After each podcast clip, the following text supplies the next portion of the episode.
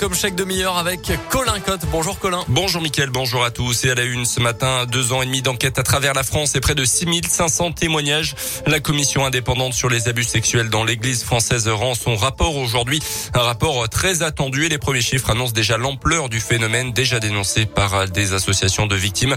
Les témoignages ont permis de recenser entre 2900 et 3000 pédocriminels religieux qui ont donc sévi au sein de l'église depuis les années 50. Le fruit d'audition et de recherche avec à l'origine un appel à c'est la fédération France Victimes et son réseau de 130 associations qui s'est chargé de recevoir les appels des victimes ou de leurs proches.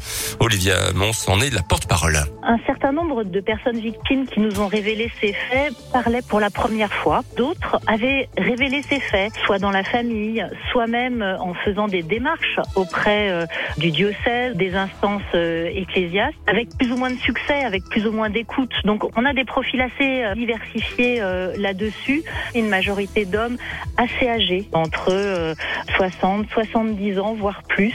Parfois, c'était pour dire, euh, voilà, moi aussi, j'ai été euh, victime de ces abus. Je veux apporter une nouvelle pierre à l'édifice pour faire en sorte que ça ne recommence pas. Après un premier diagnostic, la commission doit également rendre une quarantaine de préconisations pour que la situation change. Du côté des victimes, il y a aussi l'espoir que les réformes qui seront engagées soient contrôlées jusqu'au bout. Dans le reste de l'actu chez nous, le début d'un automne de la grogne, plusieurs mois avant le premier tour de l'élection présidentielle, de très nombreuses manifs sont prévues toute la journée en France, notamment dans l'Ain et la Saône-et-Loire à l'appel de plusieurs syndicats et organisations professionnelles. C'est la plus grosse mobilisation depuis la rentrée. À Bourg-en-Bresse, le cortège partira à 14 h du champ de foire à Mâcon. Le départ de la manif est prévu place Saint-Pierre, là aussi à partir de 14 h Il avait percuté la voiture des gendarmes afin de protéger un ami que les forces de l'ordre poursuivaient. Un jeune conducteur de l'Ain jugé hier à Bourg pour des faits remontant à fin septembre à Lagneux. Ses explications à la barre où il a parlé d'un simple accident de la route n'ont pas convaincu la justice. 24 mois de prison, dont la moitié avec euh, sursis selon le progrès, une peine aménageable sans mandat de dépôt. Le parquet avait réclamé deux ans ferme contre lui. Ce soir-là, les gendarmes avaient repéré un véhicule arrivant à vive allure sur le parking d'un fast-food à Amberieu en Bugey. Ils avaient lancé une course poursuite pour rattraper le chauffard jusqu'à ce fameux accident à Lagneux.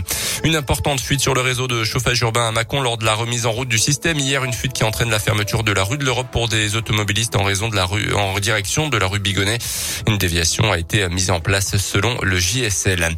Et puis pas de sanctions, au moins pour cette année, pour défaut d'équipement hivernaux. À partir du 1er novembre, la loi montagne impose pour autant, euh, pourtant que les automobilistes de 48 départements soient équipés de chaînes de pneus neige ou de pneus à quatre saisons pour éviter la galère sur les routes en cas de mauvais temps.